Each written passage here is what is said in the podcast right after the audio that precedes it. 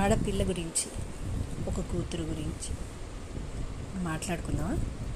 దాన్ని ఒక భార్య భర్త సంభాషణలో తీసుకొస్తాం. అంటే కూతురు అంటే టైటిల్ కూతురు అంటే ఒక గర్భవతి అయిన భార్య ఆమె భర్త ఇలా మాట్లాడుకున్నారు. భార్య ఏమనుకుంటున్నావు? అబ్బాయి పుడతావా? పుడతానా? అబ్బాయి పుడతాడా? అమ్మాయి పుడతాడా? అనా భర్త అబ్బాయి అనుకో వాడికి లెక్కలు నేర్పుతాను. ఇద్దరం కలిసి గేమ్స్ ఆడుకుంటాం. స్విమ్మింగ్ నేర్పుతాను. చెట్లు ఎక్కడ నేర్పుతాను. అమ్మాయిలతో ఎలా మాట్లాడాలో నేర్పుతాను. ఇంకా అనుకుంటూ ఉండగా భార్య అంది చాలు చాలు. మరి అమ్మాయి పుడితే ఏం చేస్తారు అని. భర్త అన్నాడు అమ్మాయి అయితే ఏం నేర్పనవసరం లేదు.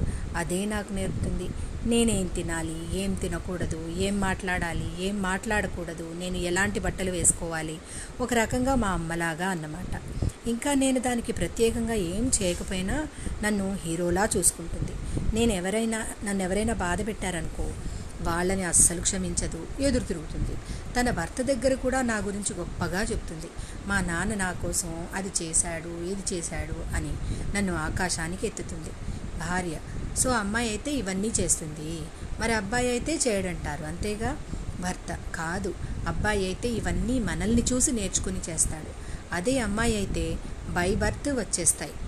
అదేం శాశ్వతంగా మనతో ఉండిపోదు కదా? అంది భార్య. ఉండదు కానీ మనం దాని గుండెల్లో ఉండిపోతాం అన్నాడు భర్త. అందుకని అది ఎక్కడ ఉంది అన్నది మనకి సమస్యే కాదు. Daughters are angels born with unconditional love and care forever అందుకని ఆడపిల్లల తల్లిదండ్రులు అదృష్టవంతులు. కూతురు అంటే కూడికలు తీసివేతల లెక్క కాదు. నీ వాకిట్లో పెరిగే తులసి మొక్క. కూతురంటే దించేసుకోవలసిన బరువు కాదు. నీ ఇంట్లో వెలసిన కల్పతరువు కూతురంటే భద్రంగా చూడవలసిన గాజుబొమ్మ కాదు. నీ కడుపును పుట్టిన మరో అమ్మ. కూతురంటే కష్టాలకు కన్నీళ్ళకు వీలునామా కాదు. కల్మషం లేని ప్రేమకు చిరునామా.